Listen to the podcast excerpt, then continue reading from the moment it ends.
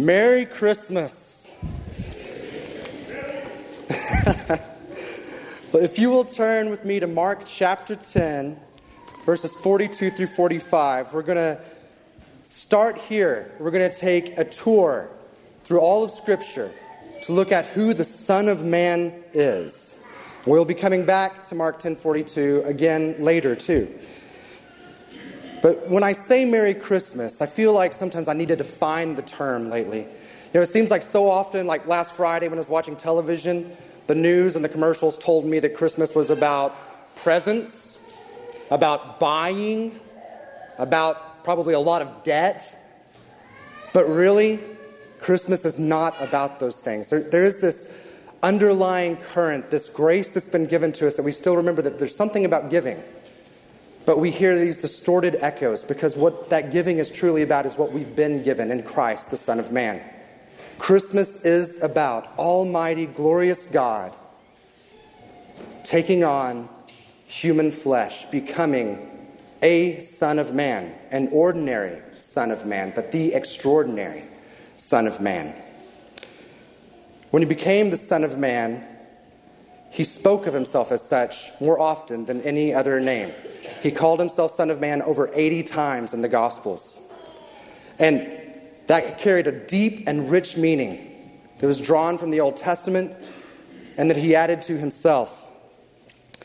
And really, what the purpose of him coming to become human like us, to become a Son of Man, what the purpose of all of that was, was that he came to show us what humanity was truly supposed to be dependent humanity they came to serve, to suffer, and ultimately to find a surprising splendor in the midst of his service, his suffering, and his dependency. Almighty God had the humility to lower himself and become a dependent man, dependent on the Father. So let's look at these two versions of, of humanity that we'll read about in just a second, Mark 10 42 through 45.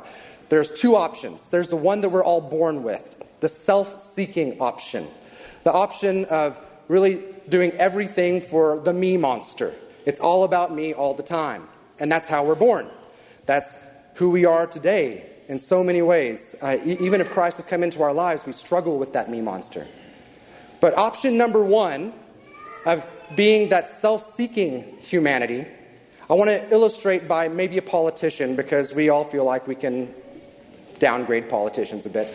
So, a politician, picture him standing in front of a crowd seeking election, and picture him uh, proclaiming to this crowd that he came and he just wants to sacrifice his private sector job, he wants to serve these people, but then he gets off of that platform, goes away from the crowds, gets into his limo rides off to his private jet, and he's thinking all the time, wow, if I can get elected, I will have it made. Man, this will open up so many opportunities for me. I'll be able to have wealth, power, influence. This is going to be amazing. It's going to be about me and what I want. That's the self seeking option. That's the option we're born, born into. However, there's another humanity. The other humanity I want to illustrate by a name that's pretty famous during Christmas time, named St. Nicholas. However, this St. Nicholas that I want to talk about was St. Nicholas, the Bishop of Myra. He was born in the third century into great wealth. And as he became a young man, he heard the story of Jesus speaking to another young man, a rich young man like himself. And Jesus told him to give away everything that he had sell it, and give it to the poor. And St. Nicholas was inspired by this story, and he saw himself in that story. So he sold his wealth, and he spent his life giving away to the poor, to the oppressed, to the sick. But then St. Nicholas also did this one thing that has rung through the years. It's a story of him giving to three young daughters who had no money for a bridal dowry and therefore no prospect of ever getting married and they would end up in destitution and poverty and shame, maybe being sold into slavery. And he wanted to help. So on three consecutive nights, he went and threw a bag of gold in through their window. The window was open, by the way. And it landed in a stocking by the fire. Well, that's how the story goes. I don't want to really stick to those details, but that's where we get a tradition for Christmas. But more than anything, we want to understand about this St. Nicholas, the Bishop of Myra, that he was not just a humanitarian. He was following Christ his Lord. As a matter of fact, in 303 AD, Diocletian became the Roman emperor and instituted the Great Persecution, one of the worst persecutions in the history of the church. And he uh, underwent tortures for the name of Christ, horrible tortures. But he would not deny the Lord who had filled his heart to overflowing so that he could give to so many other people. He would not deny Christ, the Son of Man, who came to begin a new humanity in our hearts, the true humanity, what we were truly meant to be. So let's read Mark 10 42 through 45, and you'll notice these two forms of humanity in this passage. And Jesus called them, called them to him and said to them, You know that those who are considered rulers of the Gentiles lord it over them, and their great ones exercise authority over them.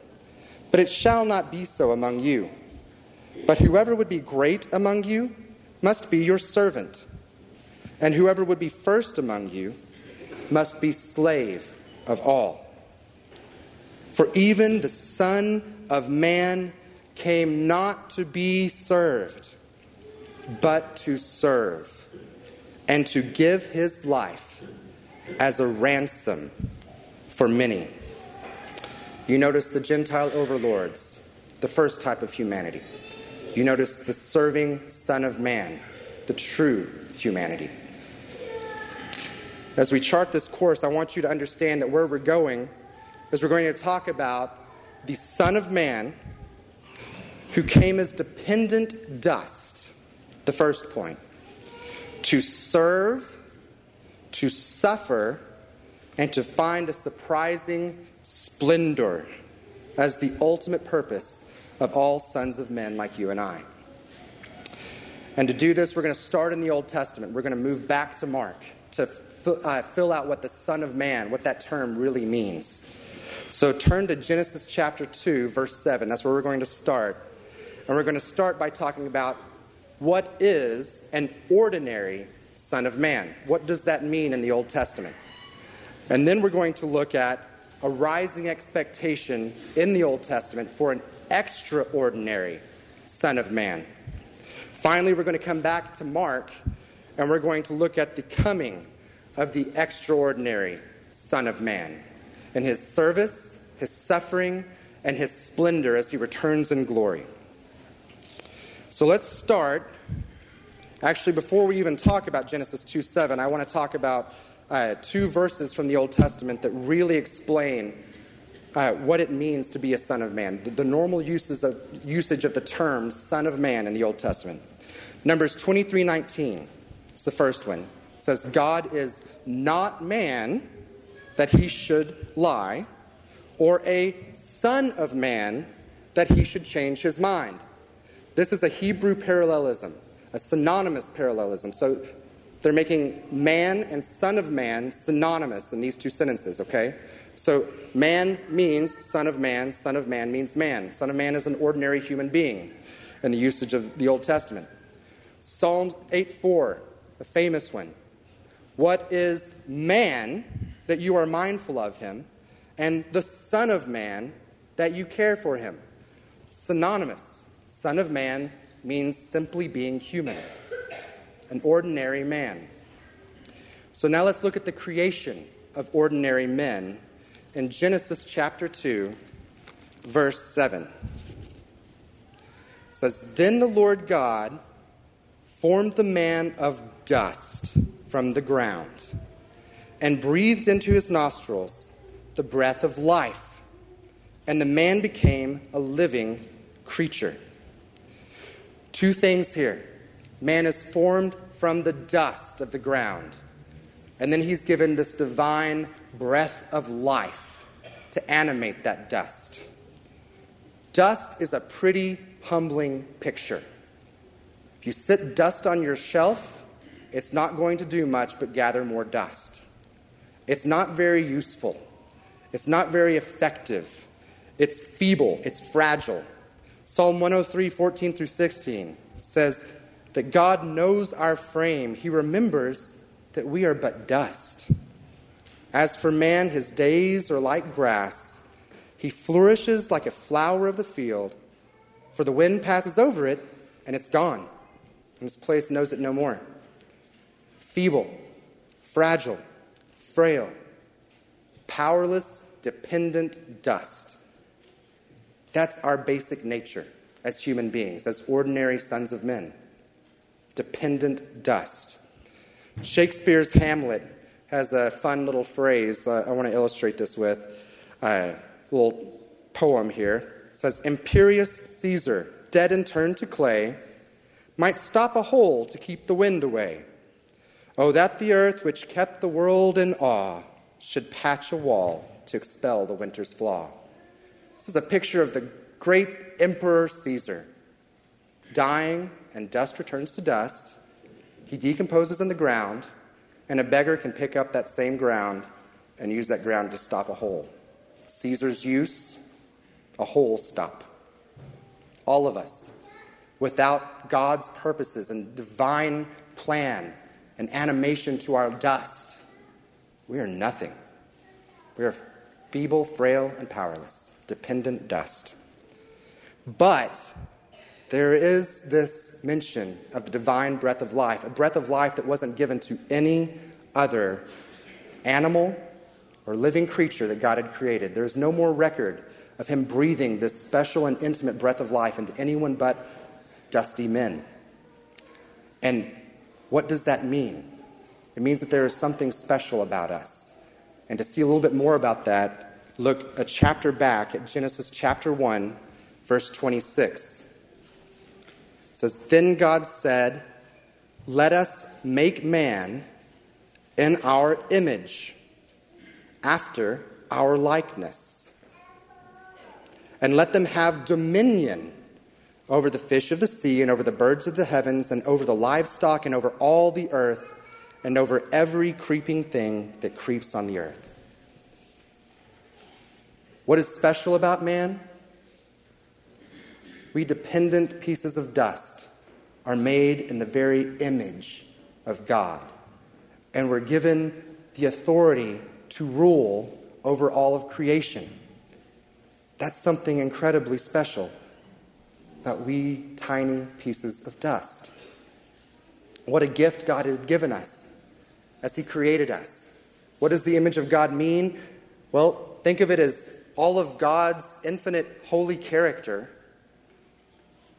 being formed into a tiny finite piece of dust, and that holy, loving goodness of God, that servant heartedness, that sacrificial love, the humility, the splendor of everything God is, in the form of little, tiny, dusty men.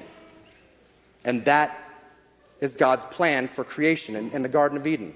That we would rule together, we would have dominion over this, this globe, and that we would be uh, subservient co creators with Him. That He, yes, created out of nothing, but we finite people get to take what He, he created and we get to tend the garden. We get to create. We get to organize. We get to use all of the little gifts that He has given us to exercise dominion over the earth as we depend on Him. Dependent dust with a beautiful purpose. We get to image God's holy character, little pictures of God. But then something happens in Genesis chapter 3. We're not going to read a whole lot from Genesis chapter 3, but I want to mention a couple of phrases in the midst of Genesis chapter 3, 4 through 7. First is Satan's temptation of the woman. He says, If you disobey God and eat of the forbidden fruit, you will be like God. And dependent dust became arrogant dust and sought to claim the throne of the loving and good God who had given everything to these dirty creatures. became so dirty. We became arrogant. We ascended to take the throne away from God. We thought that we, little finite, dependent dust people, could rule better than God could. We could find happiness in ourselves, a greater joy than we could find in the God who is immense, eternal, and perfect. Why would we ever think that? We all do, though. We all do. We all seek our own independent life away from God, independent of God, our Creator. And when that fruit was eaten and man claimed independence and separation from God, suddenly the eyes of both were opened and they knew that they were naked. When Adam and Eve became the masters of their fate and the captains of their soul, suddenly they realized they could not change a thing. They had no power. They were only what God had created them to be, and now they had become shameful. They had become sinful. They had become everything that they did not want to be. And so they tried to cover themselves, to hide their shame. Brothers and sisters, fig leaves cannot hide the shame of hearts that turn away from everything good and a great and loving God. We are all filled with shame, filled with sin, filled with that beastly, self seeking humanity after we have fallen. Cain and Abel, as Gary mentioned earlier, were just a great confirmation of this. Cain was jealous of his brother. He wanted something his brother had. He was afraid that his brother might look better than he did. Became angry and he killed him. And this is the heritage of all the nations of the earth from that point forward. We are all self seeking. We are all seeking our own prideful existence, claiming to be like God, trying to be more like our own God, and ultimately, that, that's murder, that's selfishness, that's greed, that's lust. That's every evil thing. And that is the heritage of the nations. We've all become a cursed and ruined humanity. So, ordinary sons of men were created with a great purpose, but we gave up that great purpose for something ruinous. So, now let's look at a rising expectation of the coming of an extraordinary Son of Man. We've seen what ordinary sons of men are, what that, what that is defined as. Now, what are we expecting? We're expecting an extraordinary son of man to come. Genesis 3:15, right after the fall, God gives a promise. He does not seek immediate vengeance. He seeks to serve from the beginning, and he gives them a promise. He tells Satan that God will put enmity between Satan and the woman, and between your offspring and her offspring. He shall bruise your head. Satan's head would be bruised by this coming Son of Man. Also, the Son of Woman, as Wes preached a couple weeks ago. And you shall bruise his heel. It's a great promise. So we have an expectation. Then more promise was given to Abraham. In a ruined world, God calls a man out of that ruined world and gives him faith. Exactly what was lost in the Garden of Eden. Adam and Eve decided not to depend on God anymore, but to depend on self. And now Abraham was given faith. Dependence on God once again broke into God's created world. So now faith was coming back into the world, and there was a promise even that Abraham would have a son, a son of promise. And Isaac was not that son. He was a miraculous answer to that promise, but he was not the ultimate answer to the promise. Son of Man was still coming, Jesus Christ.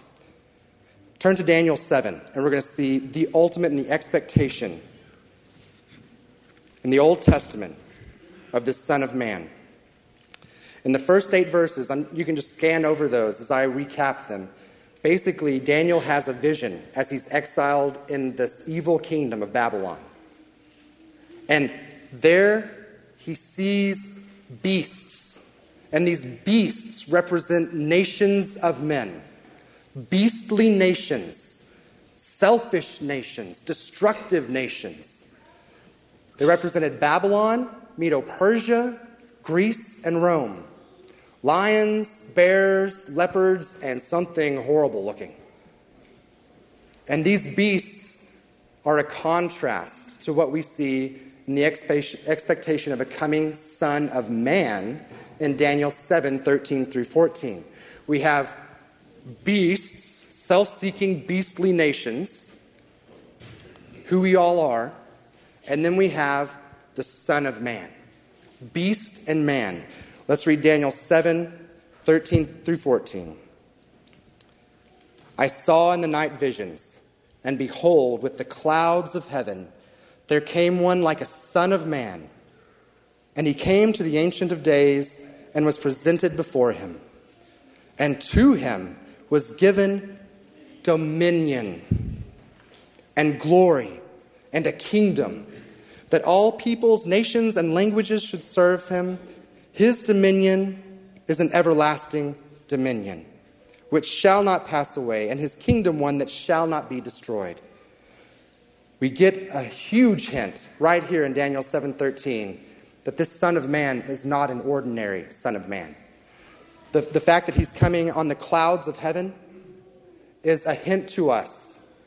In the Old Testament, when we see clouds, we often see uh, the divine presence in the midst of those clouds. Whether it's clouds at the top of Mount Sinai as God is giving his law to Moses, or if it's clouds uh, leading the people of God through the wilderness, God's divine presence leading them forward. Clouds are a hint that God is there. It's an image that suggests God's presence. And so the Son of Man is something special. The Son of Man, referred to here, is Jesus Christ, the Son of Man. And to him was given dominion. Just what we saw in Genesis chapter 2, in Genesis chapter 1, he was given dominion, like the original sons of men were. But this time he would restore right dominion, unlike the beastly kingdoms that exercised their dominion to pillage, to seek self, and to kill whatever got in their way. This Son of Man would come to set up righteousness and peace as an everlasting kingdom forever. And that brings us to the advent of the Son of Man. You can go ahead and turn to Mark chapter 10, but I'm going to talk about the coming of the Son as an infant on our way to get there. Christmas is finally here. The long awaited Savior has finally come. Almighty God was born an infant, and he who held the nations in his hands was held in the arms of a young girl where man sought to exalt ourselves, dust sought to ascend to the throne. The God who sits on the throne chose to humble himself and make himself in the form of a dependent infant boy. This is a miracle. Luke 2 7 is one of the most miraculous scriptures. It says, Mary gave birth to her firstborn son and wrapped him in swaddling clothes and laid him in a manger. Mary, probably a 14 year old girl, giving birth to God made man and wrapping him in swaddling clothes. The God who exists in and of himself, who has all power, dominion, and authority, allows himself to be carried, to be wrapped, to be kept warm his cold skin comforted by Mary's warmth and the little pieces of cloth. I'm so glad we have so many tiny infants around Redeemer to remind us of how dependent Almighty God became in order to serve us. Wow. Babies need a lot. it's not like God just popped into existence in humanity and just hovered above the ground with all of his needs being met by some divine cloud, he actually allowed himself to be served by us. It's amazing. What humility. What a contrast to our own desire to lift ourselves up all the time and to make ourselves look like we're so great and powerful, as if we're so much more than we are. He was born in a stable. Stables are where animals are kept. And as I learned from some folks that know stables recently, there's usually feces on the ground. There's usually animal slobber. It's a horrible place for a baby to be born. If Mary had read that, uh, that frightening book, What to Expect When You're Expecting, she probably would have been in a tizzy at that time. But there were donkeys around. I mean, a donkey could have kicked the little manger, and suddenly the Son of Man was spilled on the ground, and the plan of all eternity had failed. No. Christ was dependent, but he had a reason to trust in a God who could see him through his infancy. The Father would oversee every detail as he oversees every detail of our lives. Just as Christ became dependent and put himself in the arms of Mary, so we can learn to become utterly helpless and dependent, to admit our utter helplessness and dependence on a God who we can trust. This is a wonderful service to us, to all of us who are arrogant and think that we can make our own way. Well, after he was born in that unstable environment, he grew up, and all the time, depending on his mother, his little head would grow weary and he would rest it on that 14 year old girl's shoulder whom he had planned to create before the foundation of the world. He chose to be born in weakness so the Father could protect and provide. And he learned, he was uh, teaching us to, to learn to glory in our dependency as children of dust, just like the children he spoke of. He said, to have faith like a child, Look at these children. One of the best places that they can be is cuddled in their mother's arms. Infants cry until that special mom comes and picks them up and holds them. It's being demonstrated right now with a dad. It's a wonderful picture. We can be so comforted if we will rest in the God who holds the universe and reclaim the dependence that we once gave up. Have faith like children, depend like children on a very strong Father. Vulnerability is beautiful when you have someone you can trust to hold you. Detractors, however, will say, Oh, you're talking about all this dependence stuff. Yeah, just like I've always thought, Christianity is just a crutch. You know, to answer that, yes, Christianity is a crutch. The problem is, that the rest of humanity does not realize that their legs are broken. We all have to have a crutch. We are not made to stand on our own two legs by ourselves. We are made to depend on our beautiful Savior and God. So let's read Mark 10:45 yet again. Actually, I'm just going to read 10:45 this time. For even the Son of Man came not to be served, but to serve and to give his life as a ransom for many. First of all, just in case you're, you're confused, it says to be served. Yes, Mary did serve him in many ways. Yes, he depended on the Father in everything throughout his life. As you see the prayers, he's always praying that the Father would do this, that the Father would do that.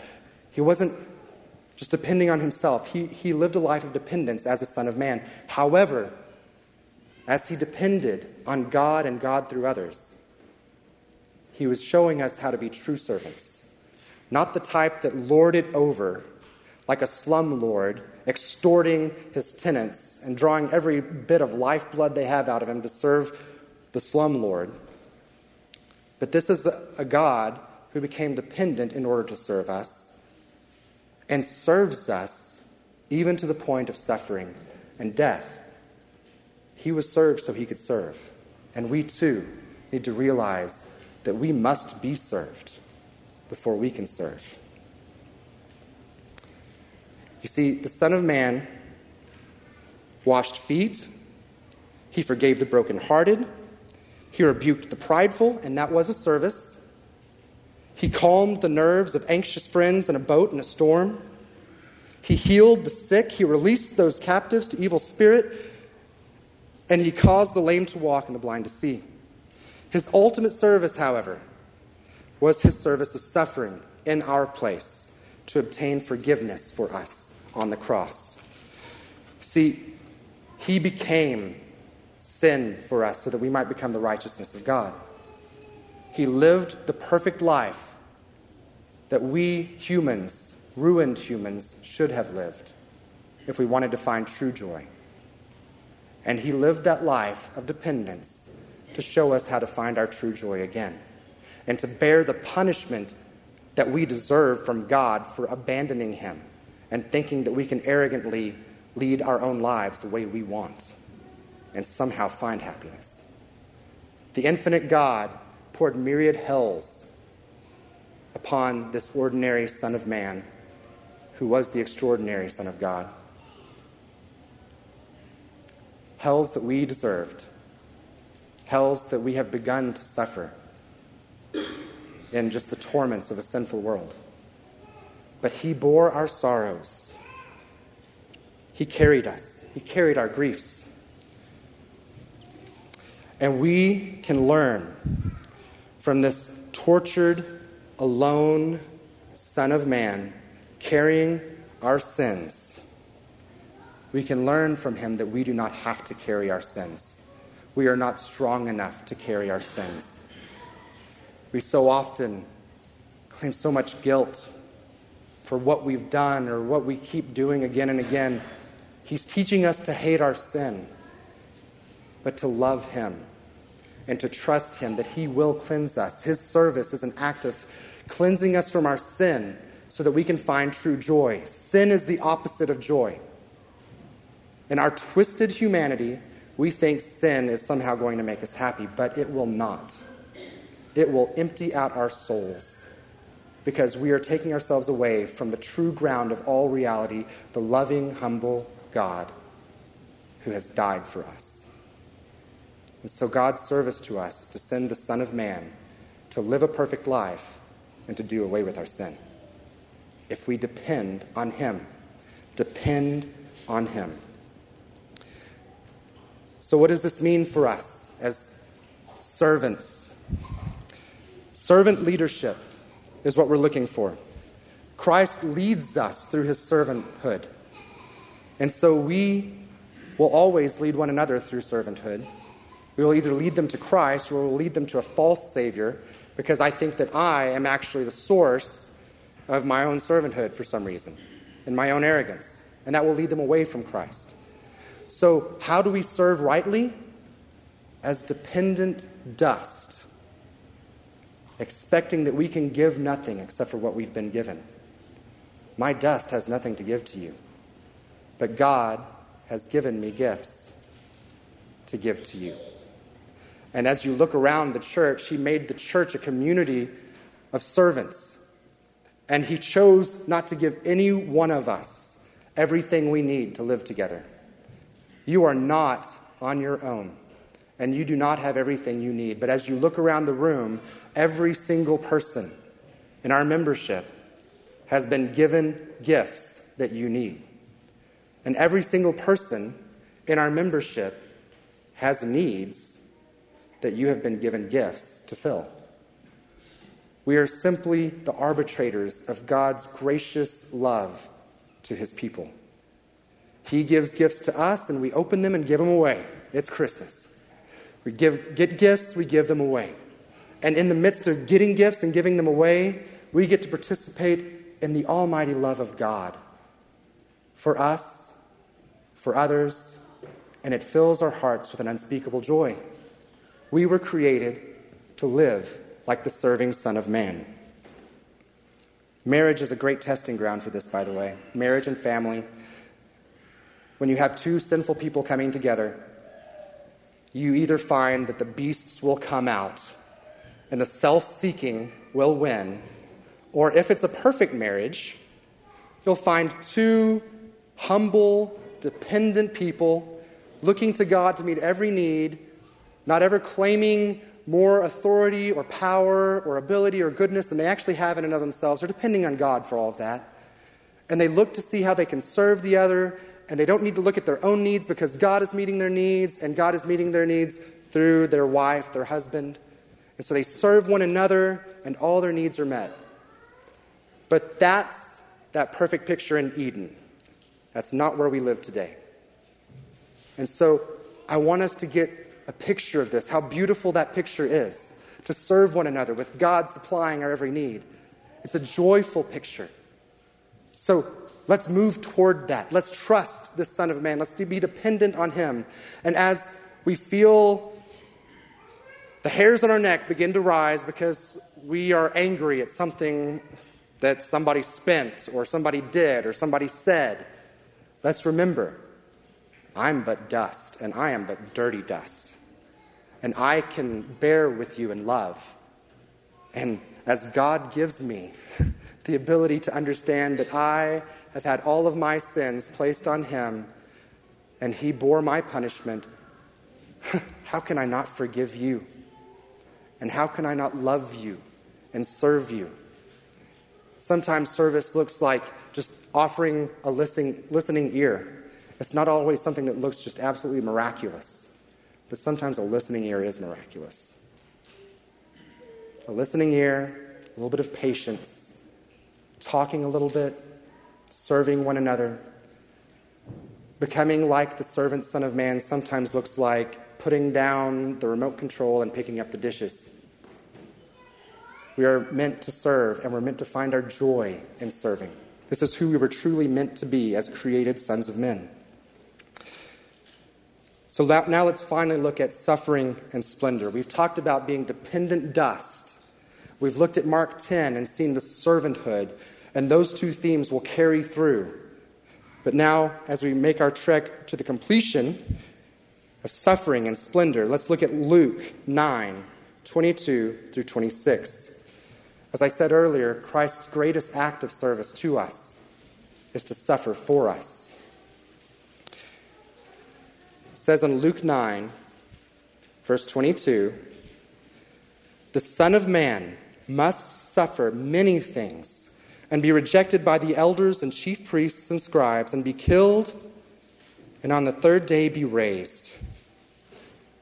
And he said to all, If anyone would come after me, let him deny himself and take up his cross daily and follow me. For whoever would save his life will lose it. But whatever, whoever would lose his life for my sake will save it.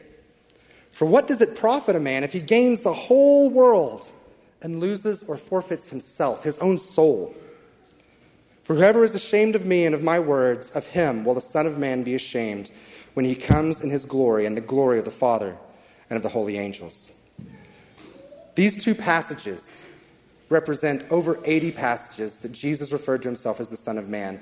And so many biblical theologians that I've read have categorized the, this servanthood, suffering, and splendor as the three themes. And I want to encourage you guys to look at more passages. But this one I chose to really highlight not only his suffering, but his example to us to follow him in suffering. Why? Why would we ever want to suffer? This sounds so counterintuitive.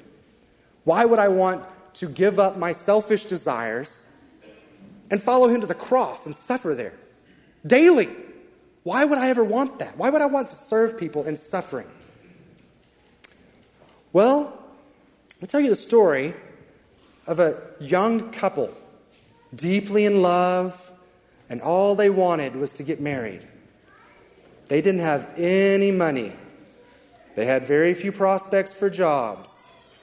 But they got married. And they lived in poverty.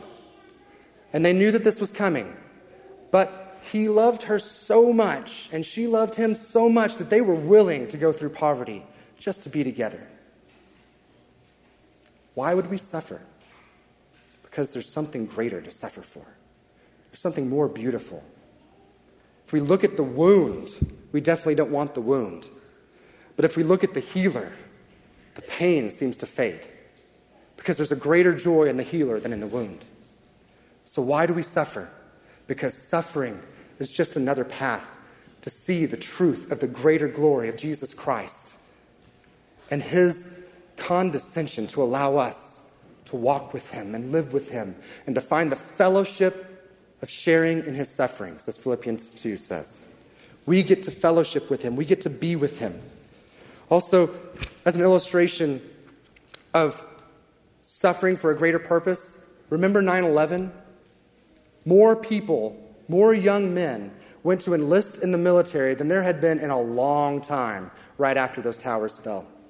They saw themselves as individuals that were fighting for a greater purpose. It was a clearly marked good versus evil battle, and they wanted to serve the good. And so, this, this humanity that we all have, that we were all created as, it suddenly came out in them. They realized that they were created to serve something better, and they went and they signed up to carry a pistol, to carry a pen at a desk, to, to drive a truck, whatever they could do to serve that greater purpose. And they came in droves.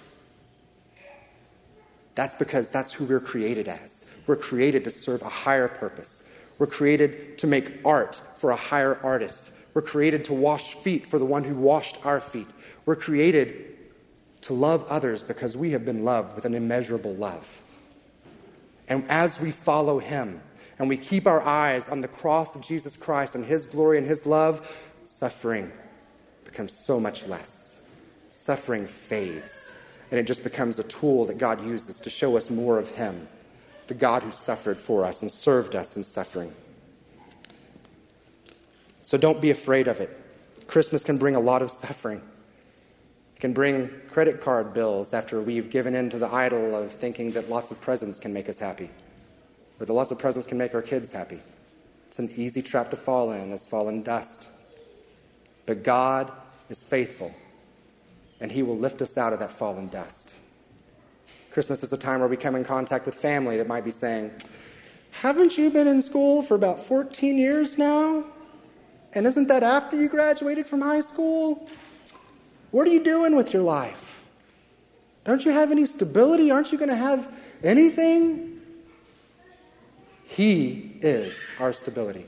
And yes, we all make mistakes. we sin. That's what it really boils down to. But God covers our sins. And He gives us a stability so that all we do is we trust Him, we depend on Him, and we realize that we are going to mess up, but He is going to make it up. And we can trust. Following Christ in suffering for his splendor and glory. Jesus Christ suffered for the glory that was set before him, a glory that is higher than our dependent dust. And so we follow him in that path. We follow him in suffering for the glory that is set before us, the glory of the Son of Man, and reigning with him as he comes in the clouds. Let's look at Matthew 24, 29 through 31 in closing. This is a final Son of Man statement that we're going to look at in Scripture today. Speaking of the return of the Son of Man, the Son of Man came to serve, the Son of Man came to suffer, and to demonstrate the dependency of our human dust. But he is coming back in splendor. Immediately, verse 29, after the tribulation of those days, the sun will be darkened, and the moon will not give its light, and the stars will fall from heaven, and the powers of the heavens will be shaken. Then will appear in heaven the sign of the Son of Man. And then all the tribes of the earth will mourn, and they will see the Son of Man coming on the clouds of heaven with the power and great glory. And he will send out his angels with a loud trumpet call, and they will gather his elect from the four winds, from one end of heaven to the other. He is coming back for us to end suffering forever. As we have suffered to learn what true joy is all about, as we have suffered and looked at the cross of Christ, at the character of our Lord who has saved us, at his love for us, that he would suffer in our place and for us, and he would carry our sorrows, that when we carry our sorrows, we will not be doing that alone. He is coming back and he will make the world right that dominion that was spoken of in Daniel 7 13 and 14, he's coming back to reassert it.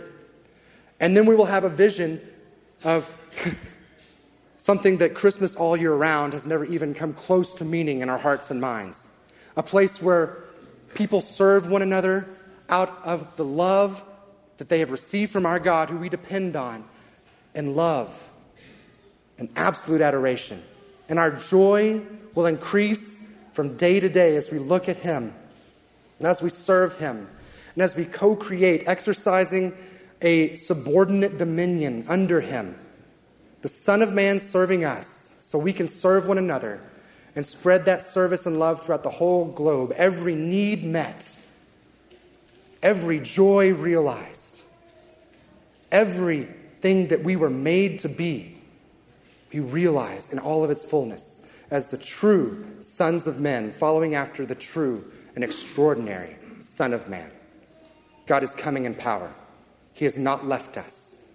He has come in power in all the hearts who have chosen to depend on Him in faith and to trust Him to take away our sin. So today, if you have not trusted in Him, look around after the end of the service. Ask if the people around you are members of Redeemer Church. If they are, they're equipped. They know how to tell you how great a God we serve and what you can do to come to know Him better and to depend on Him more. If you have been depending on Him, and if you've uh, wondered if maybe you're truly trusting, if you're truly there, put your faith in Him. Don't look at yourself. You're but dust. You have nothing but what He's given. So continue to lovingly and joyfully trust Him, and He will bring joy to the world. Wherever the curse was found, now there's only joy. This is the end for which we were created and the gracious gift that God has given us. Let's pray. Most holy God, you are extraordinary. The fact that you would stoop to serve, the fact that you would come in the form of an ordinary Son of Man, and that you would suffer and die for us, your holy, perfect character, completely innocent and pure, stooping to carry our sin. Thank you that you've not left us alone. Thank you that you've not left us in the ruin of our beastly humanity. But Lord, thank you that you have set an example and that you have given us the power by the cross and your resurrection with a new breath of life to live with eternal life already growing in our hearts. Thank you for your joy. Help us to follow you more, to depend on you more, this day and forever the true meaning of Christmas. Thank you that you have come. And thank you that you are coming back. It's in Jesus' name we pray. Amen.